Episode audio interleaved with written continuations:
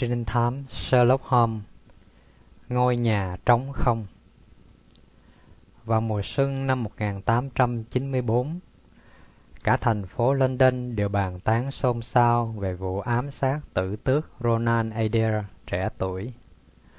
Vụ ám sát xảy ra trong một bối cảnh khác thường và đầy bí ẩn. Đông đảo công chúng đều biết đến những tình tiết của vụ án theo cách đánh giá chủ quan của cảnh sát. Nhưng vì lý do nào đó, phần lớn những tình tiết phải giấu kín. Mười năm trôi qua, hiện giờ tôi mới có khả năng bổ sung thêm những mắt xích còn thiếu trong chuỗi sự kiện đầy bí ẩn kia. Bản thân vụ án đã là một điều lý thú, nhưng những hậu quả không lường trước được đối với tôi còn quan trọng hơn gấp nghìn lần. Những hậu quả này làm cho tôi bàng hoàng, chấn động hơn tất cả những gì mà tôi từng gặp trong đời mình. Dù cuộc đời của tôi nếu không có sự kiện ấy thì cũng đã chứng kiến nhiều cuộc trinh thám ly kỳ. Thậm chí ngay bây giờ, sau nhiều năm, tôi vẫn còn cảm giác run sợ khi nghĩ lại câu chuyện xa xưa và tôi vẫn bị một nỗi hoài nghi, thảng thốt, vui buồn lẫn lộn bao trùm và xâm chiếm toàn bộ tâm hồn. Tôi mong các bạn độc giả vẫn thường quan tâm tới những mẫu chuyện của tôi về những việc làm và những suy luận của một con người tuyệt vời. Hãy tha thứ cho tôi vì việc tôi không chia sẻ với các bạn điều khám phá của mình. Tôi tự đặt cho mình một nghĩa vụ là phải báo cho các bạn tất cả sự thật. Một khi tôi không còn bị ràng buộc bởi chuyện cấm đoán xuất phát từ chính ý muốn của bạn tôi. Câu chuyện ngăn cấm được phát ra cũng vừa mới đây, ngày mùng 3 tháng trước. Trong thời gian tôi và Sherlock Holmes còn gắn bó mật thiết với nhau, tôi đã quan tâm một cách sâu sắc tới những chuyện hình sự.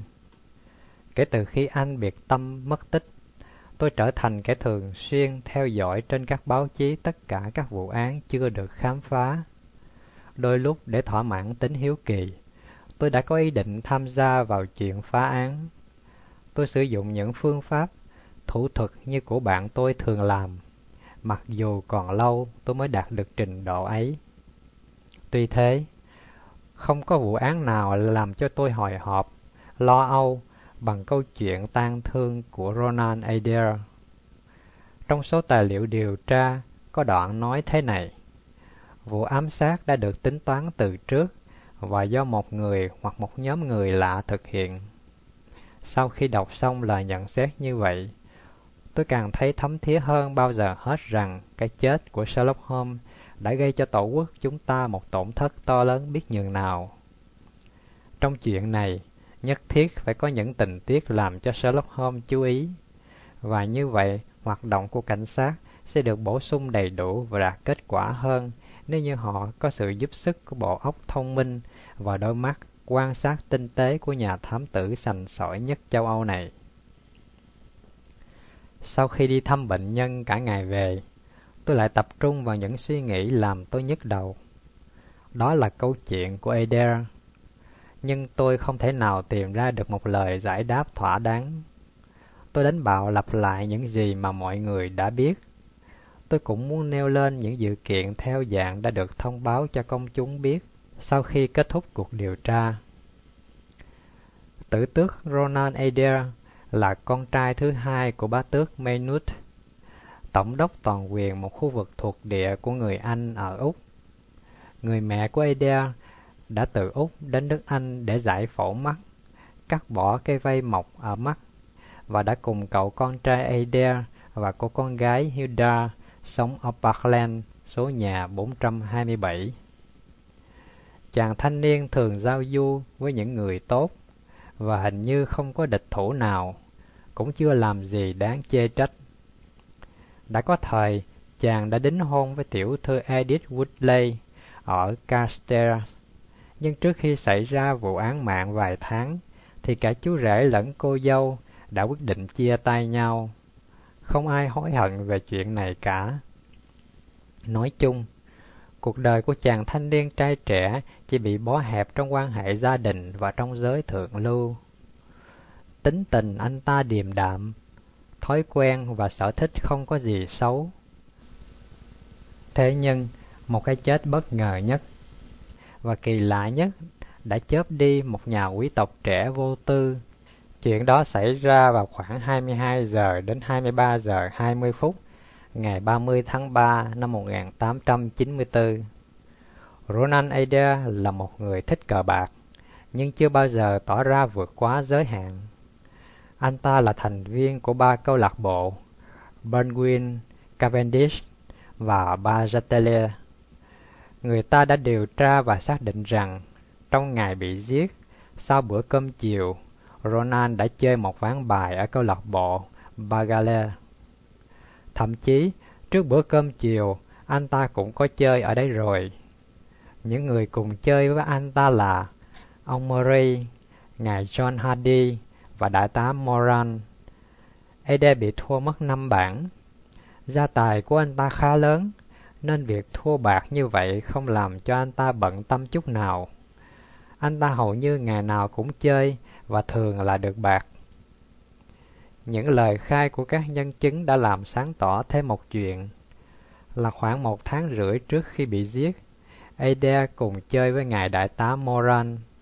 Một buổi tối đã ăn của ông Godfrey Milner và huân tước Moran 420 bản.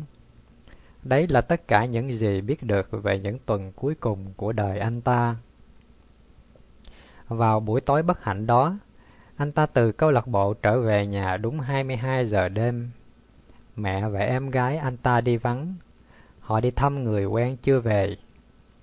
Người hầu gái thề rằng cô ta đã nghe thấy anh ta bước vào phòng của mình.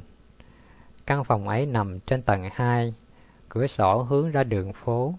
Anh dùng làm phòng tiếp khách. Trước khi chàng quý tộc trẻ tuổi về, người hầu gái vừa nhóm lò sưởi xong lò sưởi vẫn còn bốc khói nghi ngút. Cô ta phải mở toan các cửa sổ để thoáng khói. Trước 23 giờ 20 phút, không hề nghe một động tĩnh nào phát ra từ căn phòng của bá tước. Lúc ấy, bà Mê Nuốt và cô con gái về đến nhà. Bà mấy Nuốt muốn ghé lại chỗ cậu con trai để chúc cậu ngủ ngon. Nhưng cánh phòng cửa đã được khóa chặt bên trong, mặc cho người ta gào thét đập cửa, không một ai lên tiếng. Thấy vậy, người mẹ hô hoáng lên, bắt người nhà phải phá cửa. Chàng thanh niên xấu số đang nằm gục dưới sàn nhà, ngay cạnh chiếc bàn. Đầu anh ta bị một viên đạn súng lục bắn thủng, trông thật khủng khiếp.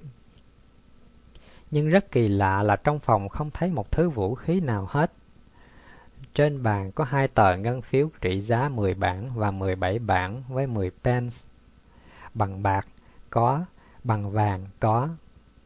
Những đồng bạc được xém thành từng chồng nhỏ với từng loại giá trị khác nhau. Bên cạnh những đồng bạc là một tờ giấy có ghi những con số và ngang hàng với những con số đó là tên của những người bạn cùng câu lạc bộ của Adair.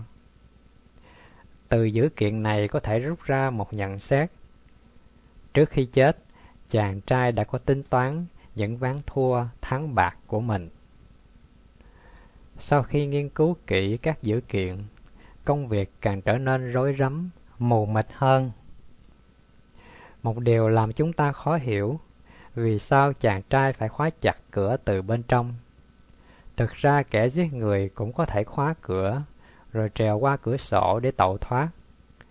Nhưng dưới những cánh cửa sổ là những bồn hoa hồng lại không hề bị dẫm nát. Hơn nữa từ cửa sổ đến mặt đất phải đến 20 feet. Không một cây hoa nào bị dày xéo, làm nát. Ngay cả lớp đất giữa nhà và con đường cũng không hề có một dấu vết nào. Rõ ràng là chính Ada đã tự tay khóa cửa. Nhưng sao cái chết lại đột ngột dội vào đầu anh ta? Cứ giả thiết rằng tên sát nhân đã bắn qua cửa sổ thì đó phải là một phát súng rất đặc biệt. Vì chỉ bằng một viên đạn súng lục đã giết chết chàng trai ngay lập tức với một khoảng cách quá xa như vậy, thì đâu phải là chuyện dễ dàng. Hơn nữa, Parkland là một đường phố nhộn nhịp, đông người qua lại. cách nhà một trăm gia có một trạm xe ngựa. Không một người nào nghe thấy tiếng súng nổ. Vậy mà, có một người bị ám hại nằm xuống chỉ với một viên đạn súng lục bắn xuyên thủng đầu. Xét theo vết thương thì chính viên đạn kia là nguyên nhân gây ra tử vong. Bối cảnh vụ án đầy bí ẩn ở Parkland là như vậy. Một vụ giết người có ẩn số đầy bí hiểm bởi thiếu hoàn toàn những nguyên do xác đáng, logic. Anh bạn trẻ Adair không hề có địch thủ, còn tiền nông cũng như giấy tờ quý giá khác thì không hề suy chuyển.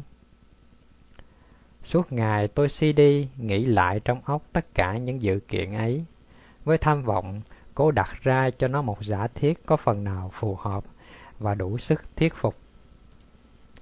Tôi cố tìm ra điểm ít khả năng bị bác bỏ nhất, điều mà người bạn xấu số của tôi luôn luôn lấy làm kim chỉ nam cho các công cuộc khám phá. Tôi thành thật thú nhận mình hoàn toàn không đạt được ý đồ đó. Buổi chiều tôi thơ thẩn, lang thang trong công viên. Khoảng 18 giờ, bỗng dưng tôi đi đến góc phố giữa đường Parkland và đường Oxford, không hề có ý định trước. Tôi thấy một nhóm người vô công rồi nghề đang túm năm, tụm ba, nhòm ngó vào một chiếc cửa sổ ngôi nhà đã xảy ra vụ án mạng đầy bí ẩn. Một gã đàn ông cao, gầy đeo kính râm to, tôi nghĩ chắc là một thám tử giả dạng, đang thử nêu lên một giả thiết về án mạng. Những người tò mò bao quanh ông ta chật cứng, chăm chú lắng nghe. Tôi cũng định sáng lại, nhưng khi nghe loáng thoáng những nhận định, phán đoán ngu xuẩn, tôi có cảm giác kinh tởm và thối lui. Vô tình tôi đụng phải một ông già gù lưng đứng phía sau. Mấy cuốn sách mà ông ta đang kẹp nách bị rơi ra. Trong lúc cúi xuống nhặt giúp mấy cuốn sách cho ông lão, tôi chợt đọc thấy tên một quyển sách. Sự ra đời và việc sùng bái cỏ cây. Tôi thoáng nghĩ, thật là một con mọt sách. Tội nghiệp, chắc vì để kiếm sống, không vì yêu thích nghệ thuật, nên đã cố sưu tầm những cuốn sách quý hiếm. Tôi định nói vài câu xin lỗi cho sự vô tình của mình đã làm rơi những vật mà chủ nhân của nó nâng niu, trân trọng. Nhưng ông già cào nhào, tức tối và khinh khỉnh quay đi. Chỉ một loáng, cái gương lù gù gù và bộ râu quai nón bạc trắng của ông đã lẫn vào đám đông. Những quan sát ở ngôi nhà 427 phố Parkland đã giúp tôi được chút ít trong công việc khám phá lời giải đáp mà tôi quan tâm. Ngôi nhà được ngăn cách với đường phố bằng một bức tường thấp. Trên tường có chăn dây thép. Dây thép cao chưa đến 5 feet. Mọi người dễ dàng lọt được vào vườn nhưng trèo lên cửa sổ thì khó thực hiện được. Vì không có ống thoát nước, không hề có một cái gờ nào nhô ra, cho nên ngay cả một nhà thể thao điêu luyện nhất cũng không thể trèo lên theo bức tường được. Càng thấy mơ hồ hơn, tôi quay về phố Kensington để về nhà. Tôi bước vào phòng mình chưa đầy 5 phút, thì người hầu gái đã báo với tôi là có một người khách muốn gặp tôi. Tôi thật sửng sốt và ngạc nhiên, vì đó không phải ai xa lạ, mà chính là ông già gù gù, thích sưu tầm tập sách quý tôi gặp lúc chiều. Bộ tóc bạc phao, trùm gần kính khuôn mặt nhăn nheo, nhọn hoắt của ông. Ông kẹp ở nách có đến một tá những cuốn sách loại quý. Chắc ngài rất ngạc nhiên vì sự có mặt của tôi, Ông ta hỏi với giọng the thé rất kỳ dị. Tôi thú thật là ông ta đoán đúng. Ngài thấy không, tôi là một người lịch sự. Tôi lững thững đi theo con đường mà Ngài đi. Tôi chợt thấy Ngài bước vào ngôi nhà này. Tôi tự nhủ với mình là cần ghé lại gặp con người lịch thiệp kia để xin lỗi. Nếu tôi có thô thiển lố bịch với Ngài, thì thú thật tôi cũng không có ý định làm cho Ngài bực dọc. Tôi mang ơn Ngài rất nhiều, vì Ngài đã hạ cố cuối nhặt giúp tôi những cuốn sách. Chỉ nhỏ nhặt ấy không nên bận tâm làm gì. Tôi đáp, Ngài cho phép tôi được hỏi, Làm sao Ngài biết được tôi là người như thế nào? Tôi cũng xin mạnh dạn nói với Ngài rằng là hàng xóm láng giềng của Ngài. Tiệm sách bé nhỏ của tôi nằm ở góc phố Church. Tôi rất hân hạnh nếu được Ngài ghé lại chơi. Có lẽ Ngài cũng là người ham mê sách. Tôi xin giới thiệu với Ngài đây là cuốn những giống chim ở Anh, Catullus, Cuộc chiến tranh thần thánh. Ngài mua đi, tôi sẵn sàng bán giá rẻ. Năm tập này vừa vặn đủ lấp kính chỗ trống ở ngăn thứ hai tủ sách của Ngài. Tôi thấy hình như giá sách của Ngài không được đẹp mắt lắm thì phải thưa Ngài. Tôi ngoái cổ để nhìn lại giá sách. Khi quay lại thì tôi không thể tin ở mắt mình được nữa. Sherlock Holmes đang đứng ngay bên chiếc bàn của tôi và đang cười. Tôi khuỵu xuống vài giây. Tôi ngơ ngác nhìn anh, và sau đó thì có lẽ đó là lần đầu tiên và cũng là lần cuối cùng tôi đã bị ngất. Tôi chỉ mang máng nhớ là có một đám mây xám đang nhập nhòa trước mắt. Khi đám mây tan biến đi, tôi thấy cổ áo mình bị mở phanh ra và tôi ngửi thấy thoang thoảng mùi rượu brandy. Holmes vẫn đứng đấy trên tay cầm chai rượu, đầu hơi cúi xuống. Watson thân mến, một giọng nói khá thân thuộc cất lên. Nghìn lần tớ xin lỗi cậu. Tớ không ngờ cái ấy lại gây cho cậu một xúc động mạnh như vậy. Tôi nắm lấy tay anh. Holmes, tôi thốt lên. Có phải thật cậu không? Chẳng lẽ cậu vẫn còn sống ư? Không thể nào tin được. Làm sao cậu vượt lên được cái thác nước khủng khiếp ấy? Hai đại chú đã, anh nói. Không biết cậu đã bình tĩnh lại chưa? Rõ ràng sự xuất hiện quả đường đột của tớ đã làm cho cậu choáng váng.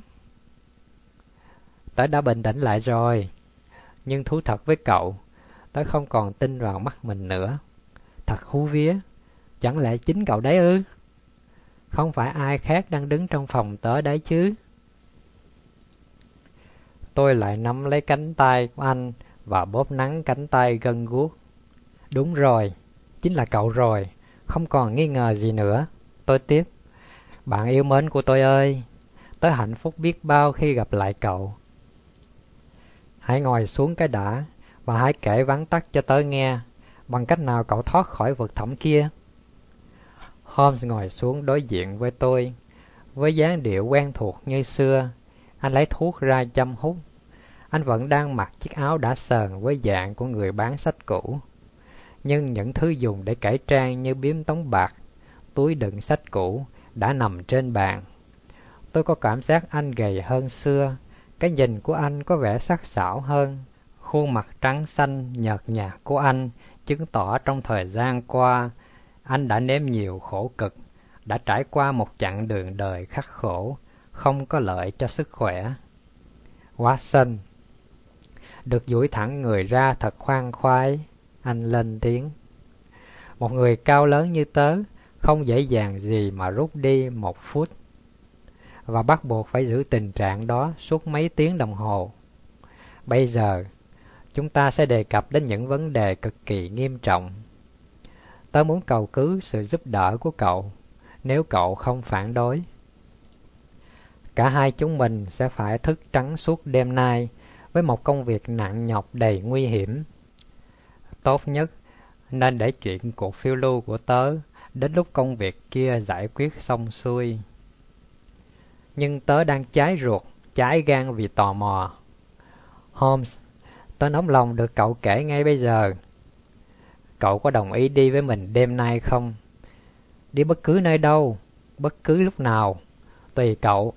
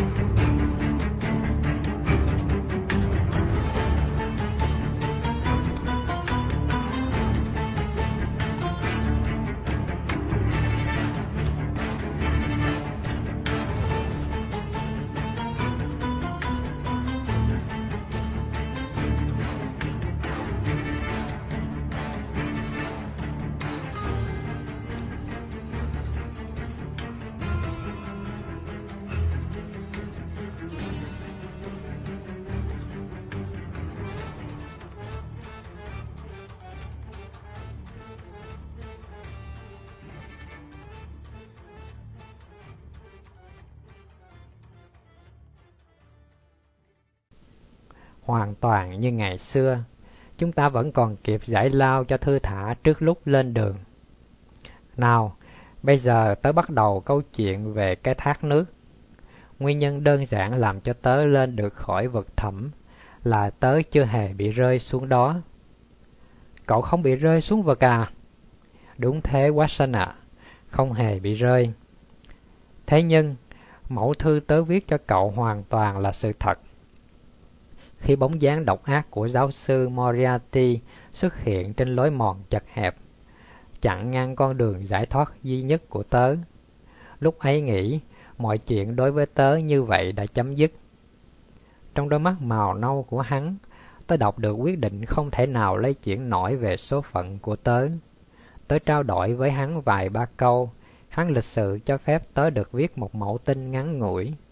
Cậu đã nhận được bức thư ta để lá thư cùng hộp thuốc và cây gậy lại, còn tự mình đi theo lối mòn tiến về phía trước.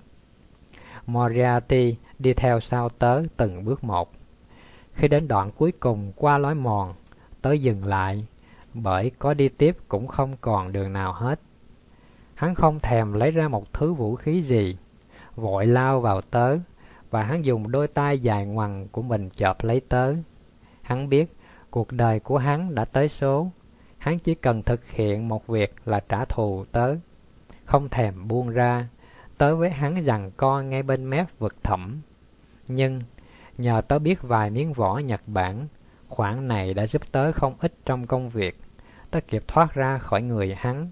Hắn thét lên nghe thật man rợ, loạn choạng vài giây, hai tay chơi với trong không trung. Mặc dù hắn cố gắng hết sức, nhưng vẫn không thể giữ nổi thăng bằng và ngã xuống. Đứng trên bờ vực thẳm, tớ nhìn theo rất lâu xem hắn bị rơi xuống vực như thế nào.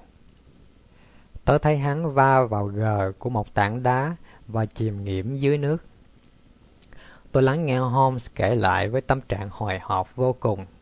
Còn anh vẫn thản nhiên, vừa kể vừa thả khói thuốc một cách khoan thai. Nhưng còn vết chân, tôi thốt lên, chính tớ, bằng mắt mình đã trông thấy rõ rành rành hai dãy bước chân cùng đi lên theo lối mòn. Dấu quay lại không hề có. Chuyện ấy xảy ra như thế này.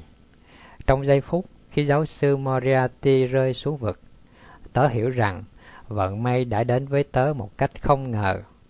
Tớ biết rằng không phải chỉ có một mình Moriarty đang tìm cách giết tớ, ít nhất phải có ba tên đồng bọn. Cái chết của thủ lĩnh sẽ đốt cháy trong tim bọn nó một sự khao khát trả thù. Đó là một lũ người cực kỳ nguy hiểm. Trong tương lai, sẽ có một tên nào đó trong bọn chúng thực hiện mưu đồ làm hại tớ. Nếu chúng nghĩ rằng tớ đã chết, thì chúng sẽ hành động trắng trợn hơn, ít đề phòng và dễ dàng để lộ tung tích. Lúc ấy, sớm hay muộn rồi tớ cũng có ngày tiêu diệt được chúng nó. Chỉ đến lúc này, tớ mới thông báo cho mọi người biết tớ vẫn còn sống. Bộ não của con người làm việc rất nhanh. Moriarty chưa kịp xuống tới đáy của vực nước Reichenbach, tớ đã nghĩ xong kế hoạch đối phó rồi. Tớ đứng lên và quan sát bức tường đá sừng sững ở sau lưng. Trong đoạn miêu tả về cái chết tang thương của tớ mà tớ rất thú vị đọc sau đó vài tháng, cậu cho rằng bức tường đá hoàn toàn dựng đứng và trơn tuột. Không phải đúng hết vậy. Trên tảng đá có vài chỗ gờ nhô ra, có thể đặt chân bám vào được. Ngoài ra, dựa vào các dấu hiệu, tớ tin sẽ có một cái hốc nào đấy ở trên cao. Mỏm đá khá cao, rõ ràng không thể nào trèo lên đỉnh được và cũng không thể đi theo lối mòn ẩm ướt mà không để lại dấu vết. Thực ra, tớ cũng có thể mang giày cho gót lộn ngược cũng được, nhưng tớ đã từng làm trong những trường hợp tương tự. Nhưng ba dấu giày cùng đi theo một hướng không thể nào tránh khỏi sự nghi ngờ rằng cố ý đánh lừa được. Vì vậy tốt hơn nhất cứ liều leo lên cao. Điều này không phải là dễ. Thác nước đang reo ầm ĩ phía dưới. Tớ có cảm giác tiếng nói của Mariati đang gọi tớ từ đáy vực thẳm vọng bên tai. Đôi lúc, khi một nắm cỏ nằm lại trên bàn tay hoặc một bàn chân bị trượt, theo cái gờ đá ẩm ướt láng này, tớ nghĩ rằng mọi việc đã kết thúc. Nhưng tớ vẫn tiếp tục bò lên. Cuối cùng, tớ bò lên chỗ nước lở khá sâu mọc đầy rêu xanh. Ở đây, tớ có thể nằm duỗi tay, duỗi chân mà không sợ ai nhìn thấy. Tớ nghĩ một lát cho sảng khoái. Tớ đã nằm ở đấy. Trong lúc đó, cậu và những người được cậu mời tới đã hoài công dựng lên bức tranh về cái chết của tớ. Cuối cùng, sau khi đã rút ra kết luận hoàn toàn sai lầm về những diễn biến đã xảy ra, cậu quay về khách sạn, còn tớ nằm lại một mình. Tớ hình dung cuộc phiêu lưu của tớ đã kết thúc, nhưng một việc khá bất ngờ đã xảy ra, chứng tỏ là có một câu chuyện không kém phần ly kỳ đang chờ đợi tớ. Có một hòn đá to vỡ ra, chợt bay vèo qua đầu tớ, rơi xuống lối mòn, rồi rơi xuống vực. Lúc đầu tớ cứ nghĩ đó là một chuyện tình cờ, nhưng sau khi nhìn lên trên, tớ trông thấy một cái đầu của người đàn ông in trên nền trời đang tắt dần nắng. Đúng giây phút ấy, một hòn đá khác bay tới ngay sát cái hõm mà tớ đang nằm, cách đầu tớ chỉ vài inch. Tình thế đối với tớ đã quá rõ. Moriarty không phải chỉ đến một mình. Tên đồng bọn của hắn cũng khá nguy hiểm. Thằng này chắc đứng cảnh giới khi thằng Moriarty xông vào tấn công tớ. Từ xa, hắn đã chứng kiến cái chết của thủ lĩnh mình và thấy kẻ thù của hắn đã thoát nạn. Sau khi chờ đợi một lúc, hắn chạy vòng lên đỉnh bằng hướng khác và mưu toan thực hiện việc mà Moriarty đã không thành công. Watson. Tớ suy tính chuyện này rất nhanh. Sau khi nhìn quanh, tớ lại trông thấy bộ mặt dữ tợn của hắn và hiểu rằng hắn là kẻ đã ném thêm viên đá nữa. Tớ quyết định bò xuống đến lối mòn. Tớ không biết trong trạng thái bình thường tớ có làm nổi chuyện ấy hay không. Tuột xuống khó gấp cả nghìn lần lúc leo lên, nhưng không hơi đâu mà đắn đo, suy tính khi đó tớ đang treo người, hai tay bấm vào mép của khe đá. Một viên đá thứ ba bay vù qua đầu tớ. Tụt được nửa đường, bỗng tớ trượt chân một cái, nhưng dẫu sao, tớ cũng đã đến lối mòn. Người bị rách bươm, thấm đầy máu, ba chân bốn cẳng tớ cắm đầu cắm cổ chạy. Trong đêm tối tớ chạy xuyên rừng, xuyên núi mười dặm, và một tuần sau tớ có mặt ở Florence và tin chắc rằng không một người nào trên đời này biết được số phận của tớ.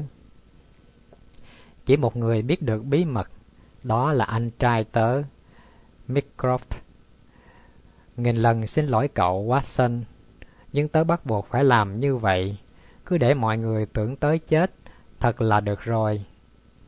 Nếu không, không bao giờ cậu có thể viết lên những điều khẳng định chắc chắn về cái chết của tớ nếu cậu tin rằng đó là sự thật.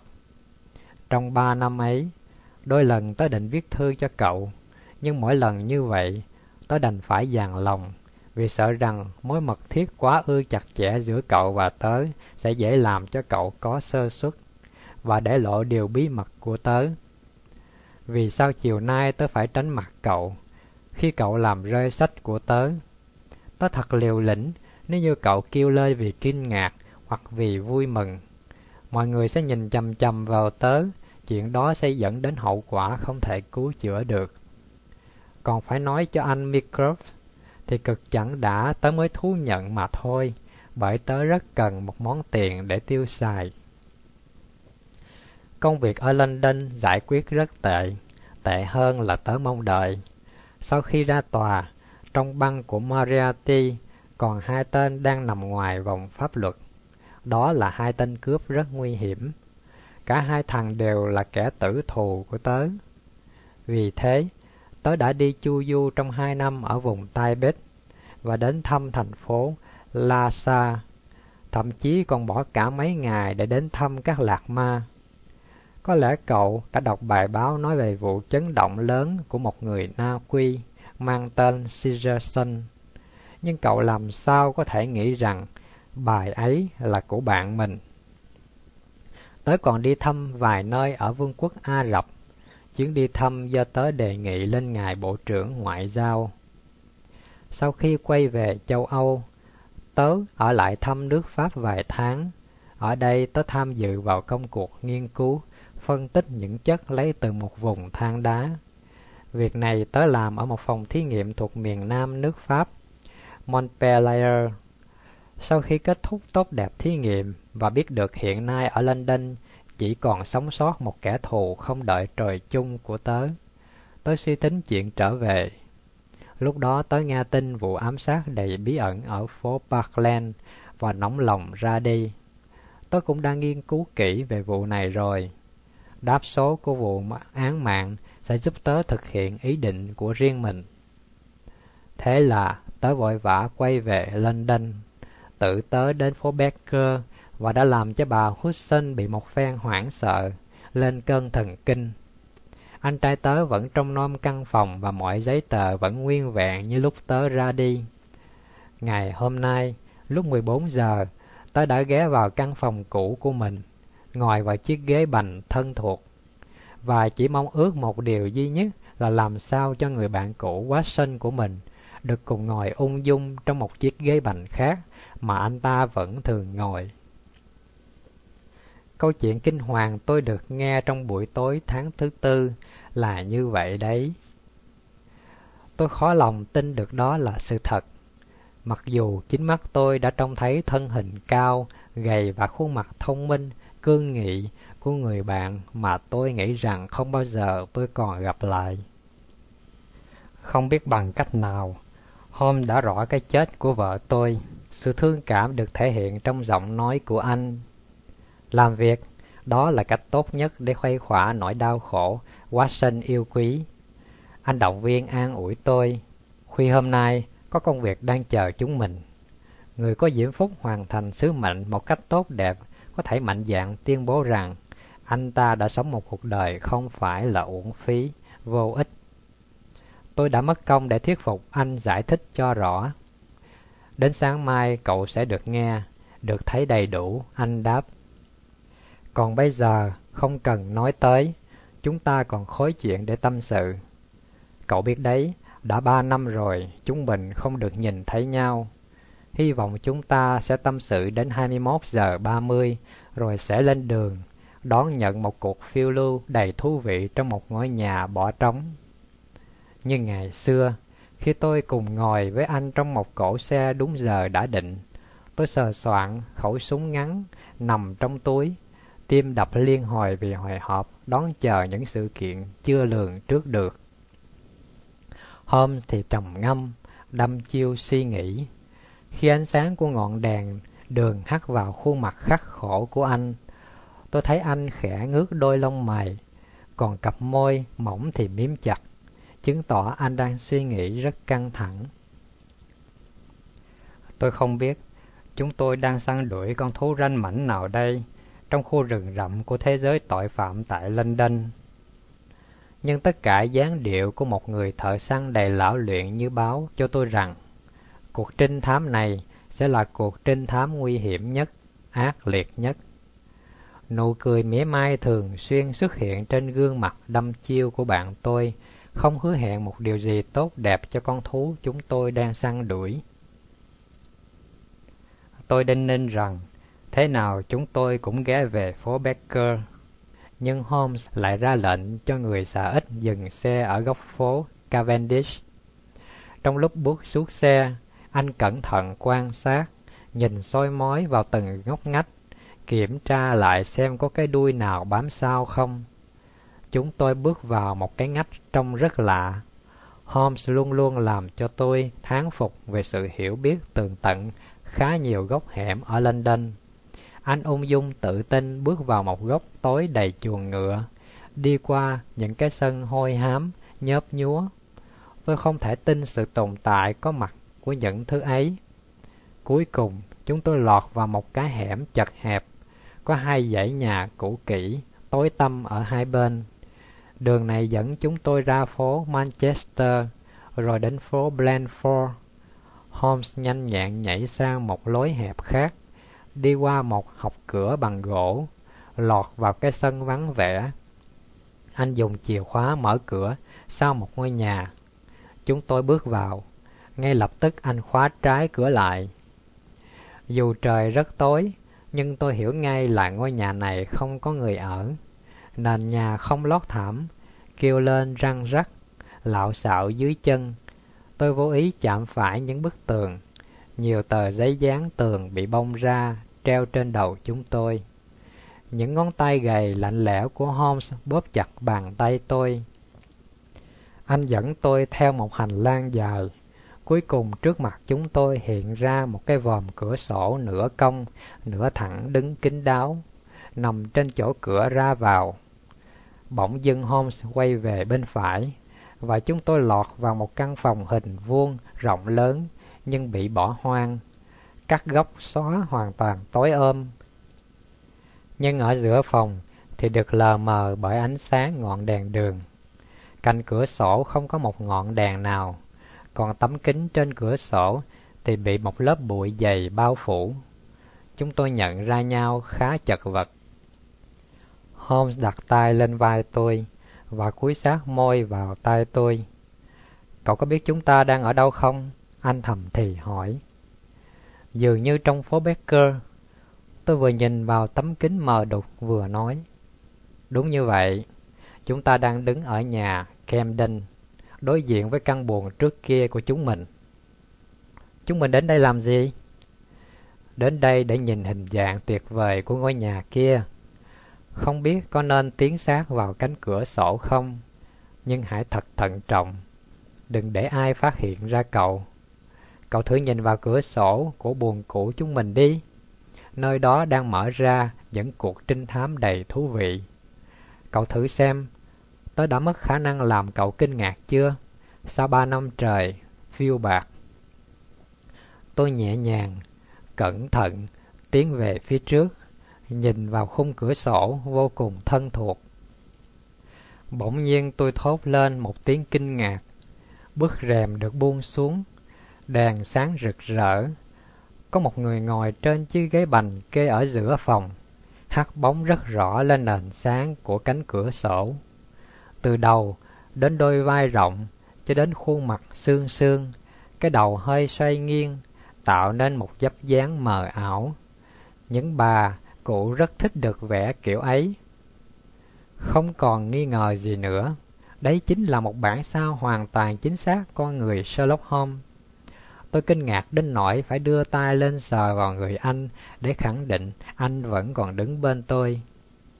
Holmes cười không thành tiếng. Thế nào? Anh hỏi. Chuyện này khó tin được, tôi thì thầm nói. Dường như năm tháng không cướp đi khả năng sáng tạo của mình. Còn thói quen thì cũng không vì thế bị khô mòn, anh nói. Tôi cũng bắt gặp trong giọng nói anh một niềm vui sướng, kiêu hãnh của nhà họa sĩ đang thưởng thức công trình tuyệt tác của mình.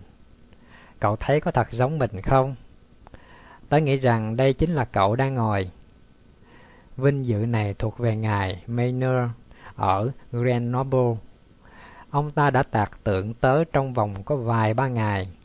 Nó được làm bằng sáp. Những phần còn lại tớ tự sắp đặt khi tớ quay về hẻm Becker sáng sớm hôm nay. Nhưng cậu làm thế nhằm mục đích gì? Tớ có nguyên nhân chính đáng. Tớ muốn một số người nào đó cứ đinh đinh là tớ đang ngồi ở nhà. Trong khi ấy, thực tế tớ lại ngồi ở một nơi khác. Có nghĩa là cậu nghĩ rằng có một bọn nào đó đang rình mò căn hộ ư? Tớ biết, có kẻ đang rình mò căn nhà. Kẻ đó là ai? Những kẻ thù của tớ. Cái băng đầy hấp dẫn mà tên thủ lĩnh đã vĩnh viễn nằm trong vùi dưới đáy thác nước Renchenbach. Cậu biết đấy, chỉ có bọn nó mới biết chính xác là tớ vẫn còn sống. Chúng nó tin chắc dù sớm hay muộn rồi tớ cũng quay về căn phòng cũ của mình. Tụi nó chưa chịu từ bỏ ý định theo dõi rình rập để hại tớ. Sáng nay, chúng đã thấy tớ quay về nhà. Làm sao cậu đoán được điều đó? Trong lúc nhìn qua cửa sổ, tớ nhận ra một thằng thám thính của chúng. Tên của hắn là Becker, chuyên ăn cướp, giết người, đồng thời còn là một nhà tổ chức thiên tài. Tớ chú ý đến thằng này ít thôi. Một thằng khác làm cho tớ chú ý nhiều hơn, Đáng gờm hơn là thằng núp sau lưng thằng Parker. Đó là kẻ thân cận nhất của tay Moriarty. Chính hắn đã dùng đá ném tới tấp vào tớ từ ngọn núi đá. Hắn là một tên tội phạm ranh ma, xảo quyệt nhất, nguy hiểm nhất hiện nay ở London. Chính hắn đêm nay sẽ đi săn tớ, và hắn đâu ngờ rằng chúng ta lại săn hắn.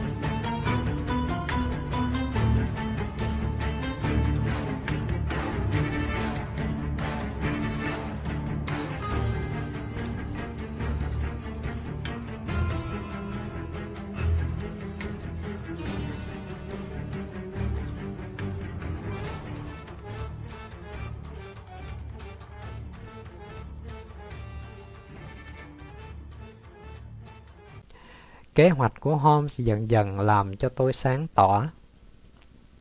Từ chỗ ẩn nấp thuận tiện này, chúng tôi có khả năng theo dõi tất cả những ai có ý đồ theo dõi chúng tôi. dáng dấp bóng người thấp thoáng bên cửa sổ là một miếng mồi, còn chúng tôi là những tay thợ săn. Vai kề vai, chúng tôi đứng lặng im trong bóng tối, chăm chú ngắm nhìn những bóng người lượn qua lượn lại. Đêm ấy, thời tiết rất xấu, Trời trở lạnh tê tái, gió thổi dọc theo dãy phố một cách dữ dội, gây gắt. Người đi lại ngoài đường khá đông, hầu như ai bước cũng đi vội vã. Họ đều cố kéo cổ áo hoặc mũ che kín mũi cho đỡ lạnh. Tôi có cảm giác một người nào đó cứ đi qua, đi lại sát ngôi nhà. Đặc biệt có hai người làm cho tôi nghi ngờ hơn cả. Họ làm như thể tránh gió nên bước vào một cánh cổng cách chúng tôi không xa. Tôi định bụng sẽ báo cho Holmes biết, nhưng anh trả lời tôi với một giọng bực bội rồi tiếp tục theo dõi động tĩnh ngoài đường. Thỉnh thoảng, anh đổi chân cho đỡ mỏi, hoặc lấy ngón tay gõ gõ vào bức tường. Tôi thấy anh có vẻ không vui, hình như sự việc xảy ra không hoàn toàn đúng như kế hoạch. Trời chuyển về khuya, đường phố tĩnh mịch, vắng vẻ, Holmes đi lại trong phòng, anh bồn chồn lo lắng hồi hộp. Vừa mấy miệng định nói một điều gì, nhưng tôi lại một lần nữa sửng sốt, kinh ngạc. Bức tường cử động kìa, tôi thốt lên. Rất rõ, bóng hình kia quay về phía chúng tôi, không phải bên hông, mà là quay hẳn lưng lại. Năm tháng không làm cho tính cách của Holmes thay đổi chút nào. Anh vẫn là người điềm đạm, nhẫn nại, luôn thể hiện trí thông minh, đầu óc suy luận sắc sảo, nhìn nhận rất tinh tế. Phải làm như thật, anh đáp. Chẳng lẽ tớ lại là một kẻ ngu ngốc không có bộ não hay sao? Đặt trong phòng mình hình nọm bất động, không xua được ruồi, thì quả là rất lộ liễu. Phải chăng nhờ nó mà có thể đánh lừa được những kẻ ranh ma nhất châu Âu ư? Chúng mình thu lưu trong xó xỉnh này đã hai giờ đồng hồ. Trong lúc đó, bà Hudson đã thay đổi vị trí bức tượng tám lần. Cứ 15 phút một lần, với điều kiện là bà sẽ không để in bóng mình cho người ngoài trông thấy. Bỗng nhiên anh im lặng, đến thở. Trong cảnh nhá nhem, tôi trông thấy anh dướng cổ lên trong tư thế chờ đợi rất căng thẳng. Đường phố đã hoàn toàn vắng ngắt có lẽ hai tên đứng nấp trong hẻm vẫn còn, nhưng tôi không tài nào nhìn thấy chúng. Xung quanh tôi một màn đen và sự im ắng bao trùm. Trong bóng đêm, màu vàng của cánh cửa sổ được chiếu sáng rực cùng với bóng của hình người ngồi giữa phòng, càng nổi bật rõ nét. Không gian im ắng, đáng sợ. Tôi nghe tiếng thở khò khè của Sherlock. chắc anh đang hồi hộp cho kế hoạch của mình. Bỗng nhiên, anh ấn sâu tôi vào góc căn phòng, chỗ tối nhất, và lấy tay bịt miệng tôi lại. Bằng cách này anh muốn nhủ tôi phải tuyệt đối im lặng. Lúc này, tôi thấy những ngón tay của anh run run. Chưa bao giờ tôi được chứng kiến anh bị kích động, căng thẳng đến tột độ như vậy. Đường phố vẫn tạnh ngắt, yên ả không có gì xảy ra hết. Bỗng nhiên, tôi nghe thấy một âm thanh khe khẽ, rì rầm vang đến tai tôi. Âm thanh mà đôi tai cực kỳ nhạy của Holmes đã nghe thấy trước. Tiếng động không phải phát ra từ phố Becker, mà chính trong ngôi nhà chúng tôi đang nấp.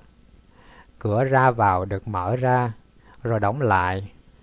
Có tiếng bước chân rón rén vang lên khe khẽ ngoài hành lang. Người đi cố giữ cho bước chân khỏi kêu to, nhưng trong căn nhà hoang này, nó vẫn dội lên những âm thanh khá to. Holmes đứng dựa sát vào tường. Tôi cũng làm theo và nắm chặt khẩu súng ngắn, căng mắt nhìn vào bóng tối. Tôi nhận ra lờ mờ bóng dáng của một người đàn ông, bóng đen hơi sẫm hơn so với tấm khung hình chữ nhật của cánh cửa đã mở. Hắn đứng im ở đó chừng một phút, rồi nhảy xuống và rón rén tiến về phía trước. Mọi cử chỉ hành động của hắn đều chứa đựng một mối đe dọa. Thân hình dữ tợn của hắn đứng cách chúng tôi có ba bước. Tôi lên gân cốt, chuẩn bị đối phó với cuộc tấn công. Nhưng hắn không hề biết có chúng tôi ở đây. Hắn đi ngang qua chỗ chúng tôi đứng, xích nữa thì chạm phải nhau. Hắn rón rén tiến đến gần cửa sổ, rất thận trọng không hề một tiếng động. Hắn nhấc cánh cửa lên cao nửa phút. Khi hắn trèo lên để mở chốt cửa, ánh sáng đèn đường hắt qua tấm kính bẩn thỉu soi rõ bộ mặt hắn. Một bộ mặt dễ làm cho chúng ta kích động cao độ.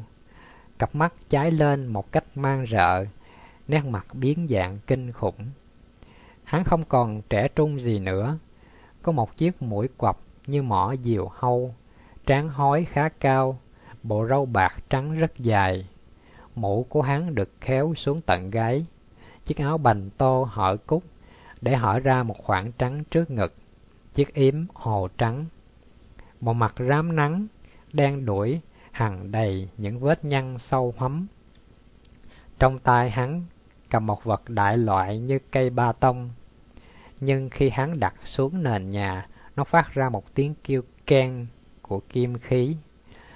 Hắn lôi từ trong túi ra một vật gì đó khá lớn.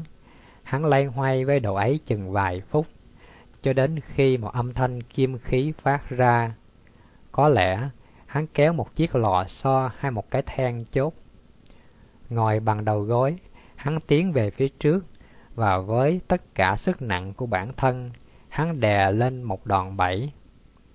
Chúng tôi nghe thấy một âm thanh dài dữ dội, có phần kêu to hơn lúc trước. Hắn đứng thẳng người lên. Tôi trông thấy trong tay hắn không phải cái gì xa lạ, mà là một khẩu súng săn. Có cái bán kỳ lạ, xấu xí. Hắn mở khóa, kéo cò bấm và đặt một vật gì vào bên trong, xong cài chốt lại. Hắn quỳ xuống, đặt đầu nòng súng lên bệ cửa sổ. Bộ râu dài của hắn chấm sát tận nòng. Cặp mắt hắn long lanh dữ tợn. Hắn đặt súng tì vào vai và thở ra khoan khoái. Tấm bia đang đứng trước mặt hắn. Tấm bia kỳ lạ, bóng dáng đen đen, soi rõ trên nền sáng. Hắn lưỡng lự một lát, sau đó đặt tay lên cò súng. Một tiếng vù là lạ phát ra, tiếp theo là tiếng kính vỡ loãng xoảng. Ngay lúc đó, Holmes bỗng nhảy bổ ra như một con hổ. Anh chộp ngay lưng kẻ vừa bắn vào quật hắn ta úp mặt xuống sàn. Nhưng một giây sau, kẻ bị quật ngã đã đứng dậy được. Với một sức mạnh không ngờ, hắn tóm lấy cổ Holmes. Tức thì, tôi dùng bán súng nện mạnh vào đầu kẻ hành hung. Hắn ngã xuống, tôi nằm đè lên. Lúc ấy, Holmes thổi còi. Ngoài đường một tốp người đã chạy tới, có hai cảnh sát quân phục đầy đủ, cùng một vị thám tử từ cổng chính bước vào phòng. Có phải Lestrade đó không? Holmes hỏi. Tôi đây, thưa ngài Holmes. Tôi định tự mình sẽ giải quyết việc này. Rất vui mừng lại gặp ngài ở London. Sự giúp đỡ nhỏ mọn không đáng kể của chúng tôi chắc không cản trở các ngài. Trong một năm có ba vụ án mạng không được phát hiện, cũng hơi nhiều đấy Lestrade ạ. Nhưng câu chuyện bí mật ở Monsley, ngài tiến hành không đến nỗi nào, nghĩa là ngài giải quyết vụ ấy không đến nỗi tội. Chúng tôi đứng lên, còn tên hung thủ thì thở hổn hển trong cánh tay của hai viên cảnh sát lực lưỡng. Một đám đông những kẻ rỗi việc bắt đầu tụ tập ngoài đường. Holmes tiến đến bên cửa sổ, đóng lại. Lestrade chăm hai ngọn nến vừa mang đến. Còn vị cảnh sát thì bật công tắc đèn, pile bỏ túi. Tôi có dịp quan sát kẻ sát nhân kỹ càng hơn. Hắn có bộ mặt rất đàn ông, trông rất đáng ghét. Vầng trán như một triết gia, cái cầm như của một người thích nói những lời ngọt ngào, êm dịu. Những cái đó chứng tỏ con người hắn cũng có một khả năng làm những điều tốt lành, cũng như làm những điều ác độc.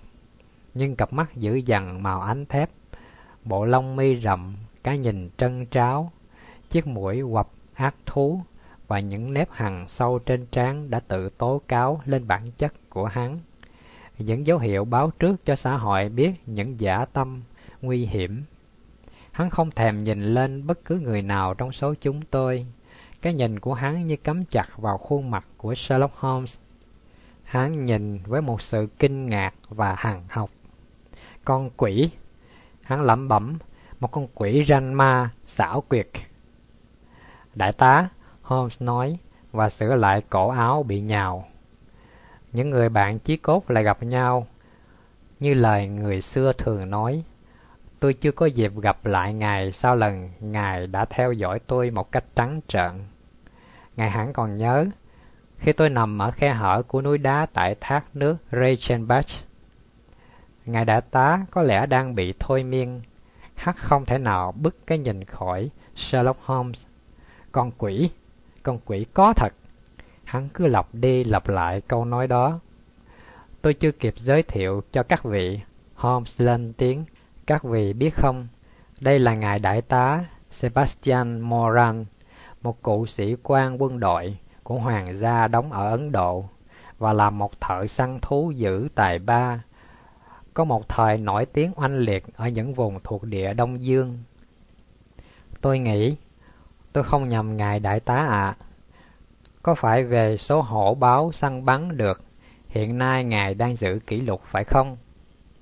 Tên tù binh thật vất vả lắm mới kìm được cơn phẫn nộ. Hắn tiếp tục nín thinh. Chính hắn cũng đã giống như một con hổ rồi. Cặp mắt của hắn long lên dữ tợn, ria mép cũng xù lên. Tôi rất ngạc nhiên vì sự đánh lừa quá ư đơn giản đã đưa một người thợ săn dày dạn kinh nghiệm vào trồng. Holmes tiếp tục. Đối với ngài, điều này đâu có còn là mới mẻ. Chẳng lẽ chưa bao giờ Ngài buộc một con dê dưới một gốc cây, còn Ngài thì leo lên cây rậm rạp với khẩu súng săn hoặc carbine trong tay, để chờ con cọp dẫn xác đến con mồi hay sao? Ngôi nhà bỏ trống này là cái cây của tôi, còn Ngài là con hổ của tôi. Tôi nghĩ rằng đôi khi Ngài cũng phải dùng những phát đạn dự trữ trong trường hợp cùng một lúc có nhiều con hổ xuất hiện hoặc hạng hữu cũng có đôi lúc ngài bắn trượt ấy chứ. Mấy vị này, anh nói và chỉ vào chúng tôi là những phát súng dự phòng của tôi. Sự so sánh của tôi chính xác đấy chứ. Bất thình lình, đại tá Moran tức tối chồm lên phía trước, nhưng hai người cảnh sát đã kịp giữ hắn lại. Bộ mặt của hắn thể hiện nỗi hằn học, nhìn vào đó, chúng tôi thấy kinh khủng, gớm ghiếc Thú thật, Ngài đã mang đến cho tôi một món quà nho nhỏ. Holmes tiếp tục công kích. Tôi không ngờ, chính Ngài cũng muốn sử dụng ngôi nhà bỏ trống này. Quả thật thuận lợi. Tôi nghĩ thế nào Ngài cũng hành động từ ngoài phố. Ở đấy có anh bạn Lestrade của tôi cùng những thủ hạ của anh ta đã đợi chờ Ngài sẵn. Trừ chi tiết ấy ra, còn mọi việc đều tiến triển đúng như tôi dự định. Đại tá Moran quay sang phía Lestrade. Không kể những cái ấy, Ngài có đủ chứng cớ cơ sở để bắt tôi, hay là Ngài không có đủ cơ sở? Hắn ta nói, tôi không thể nào chịu đựng nổi những lời lẽ nhạo báng của con người kia. Nếu tôi ở trong tay luật pháp, thì cứ để luật pháp giải quyết. Điều này công bằng thôi, Lestrade nhận xét. Trước khi chúng tôi ra về, Ngài còn muốn nói điều gì nữa không, thưa Ngài Holmes? Holmes nhặt khẩu súng, hơi đồ sộ lên và quan sát cơ cấu của khẩu súng. Khẩu súng có một không hai này mới tuyệt làm sao. Anh thốt lên, bắn không nghe tiếng kêu, nhưng có sức công phá và hủy diệt rất lớn. Tôi biết một nhà cơ khí người Đức tên là von Herder. Ông ta đã thiết kế khẩu súng này theo đơn đặt hàng của ngài giáo sư Moriarty. Từ lâu, tôi đã nghe tiếng tâm khẩu súng, nhưng chưa bao giờ có vinh dự được cầm nó trên tay.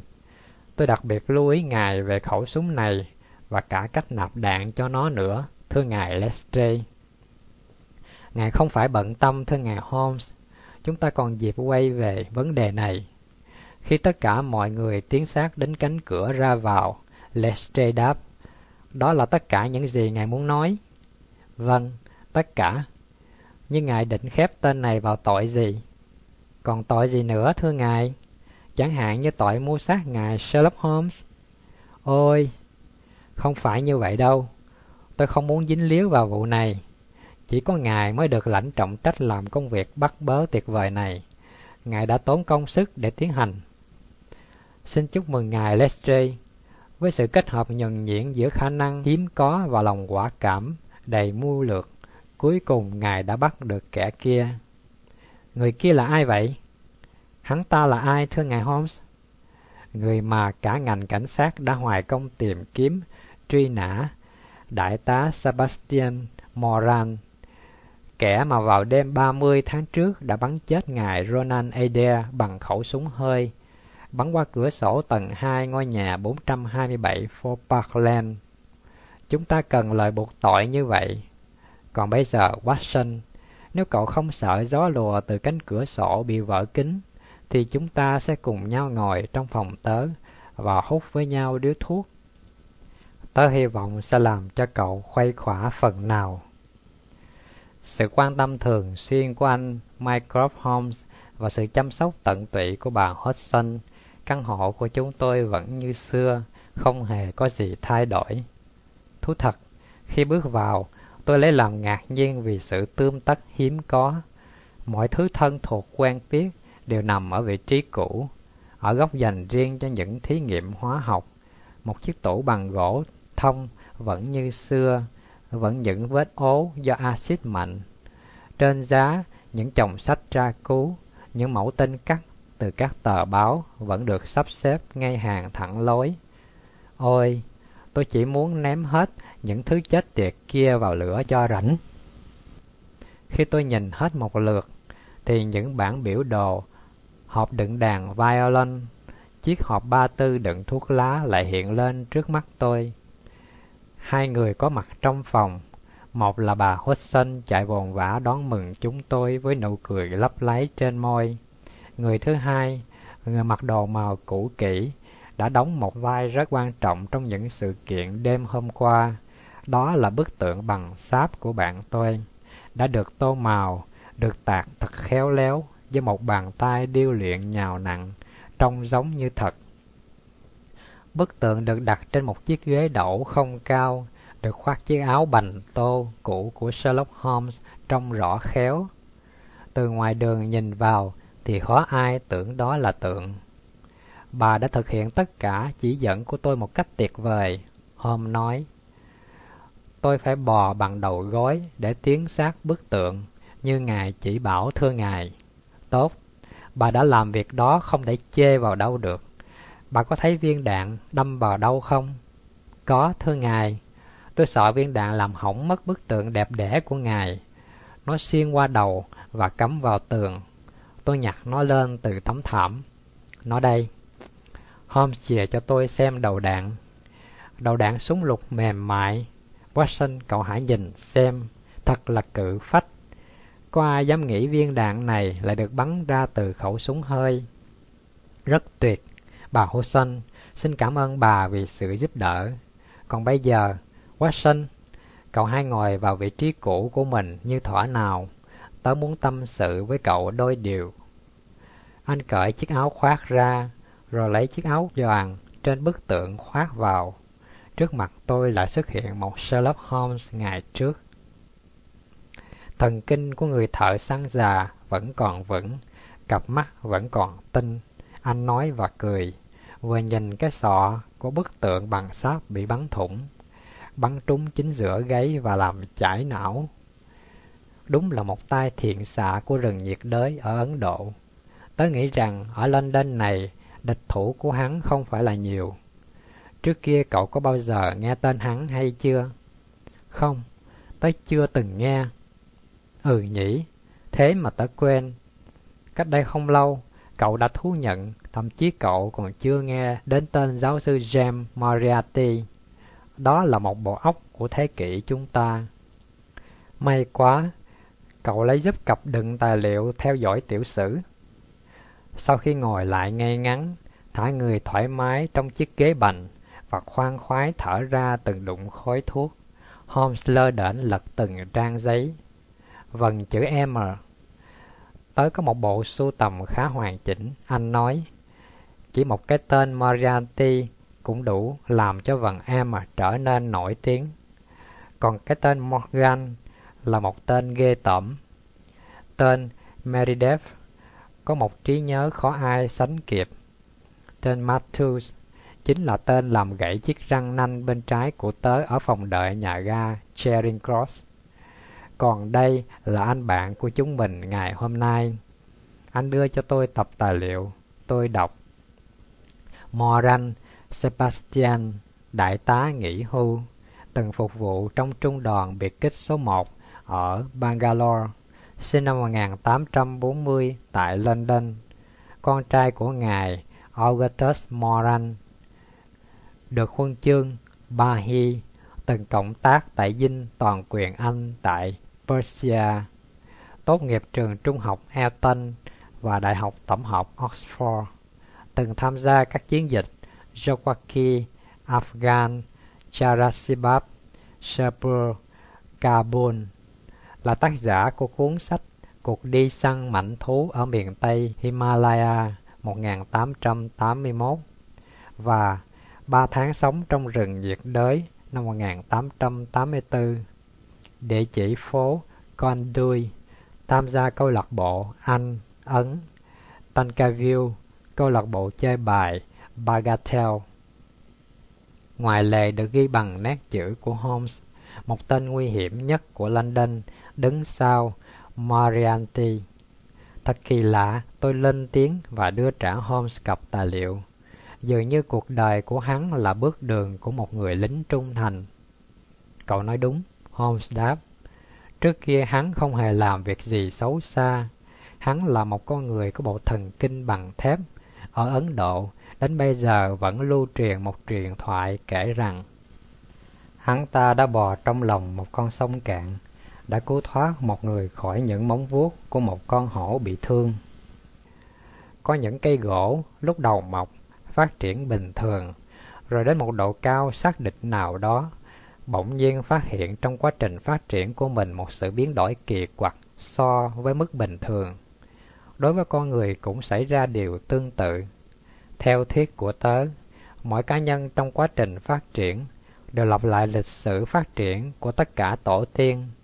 Tớ cho rằng, mỗi một biến động bất ngờ về phía lương thiện hay độc ác đều phụ thuộc vào điều kiện khách quan tác động rất mạnh. Muốn biết được quá khứ của một người, cần phải lục xem trong gia phả người ấy và suy luận rộng ra tiểu sử của một con người. Đó như là một mẫu nhỏ trong tiểu phẩm của cả tiểu sử của toàn bộ gia đình.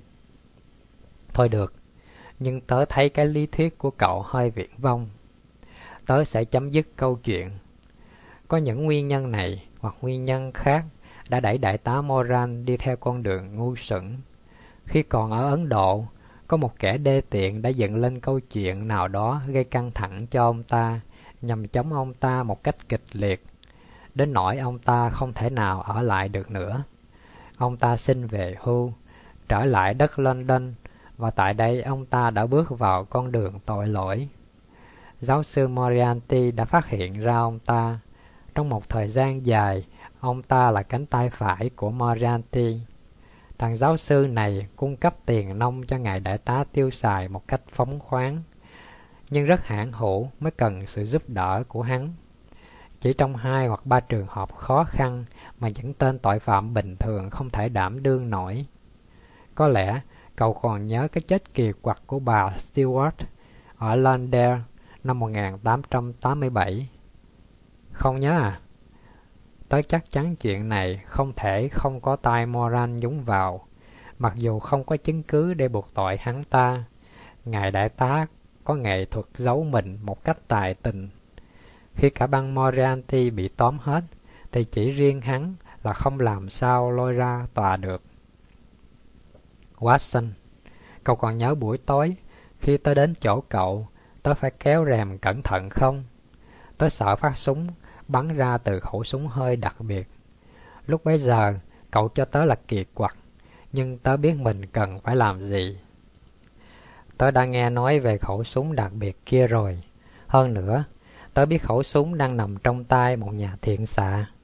Khi tớ với cậu đi sang Thụy Điển, Moran và Moriarty đã đuổi theo chúng ta, và chính hắn đã làm cho tớ bàng hoàng trong mấy phút ở khe hở của thác Reichenbach.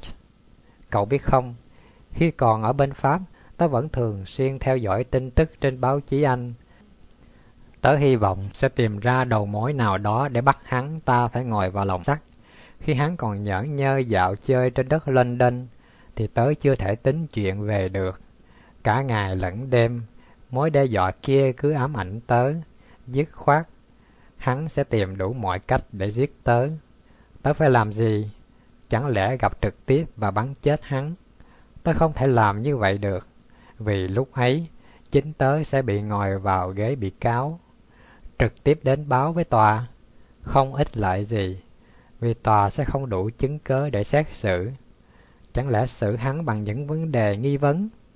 Tớ bất lực hoàn toàn, không có cách nào để giải thoát được. Tớ đã trải qua một quá trình kiên trì không mệt mỏi theo dõi hắn bằng tin tức các vụ án. Bởi tớ tin như đinh đóng cột rằng dù sớm hay muộn, tớ cũng phanh phui ra hắn. Vụ ám sát đầy bí ẩn anh chàng Ronan Adair đã dẫn đến sự chín mùi của những ngày kiên trì mong đợi. Giờ khởi hành đã đến. Không biết tớ có dám khẳng định Moran đã bắn chết chàng Ronan hay không. Hắn ta đã cùng chơi bài với chàng thanh niên và bám gót anh ta từ câu lạc bộ về nhà, sau đó bắn chết chàng trai qua cửa sổ đã mở. Đúng, không còn nghi ngờ gì nữa. Chỉ một đầu đạn cũng đủ chứng cớ để ngài đại tá Moran chui vào giá treo cổ.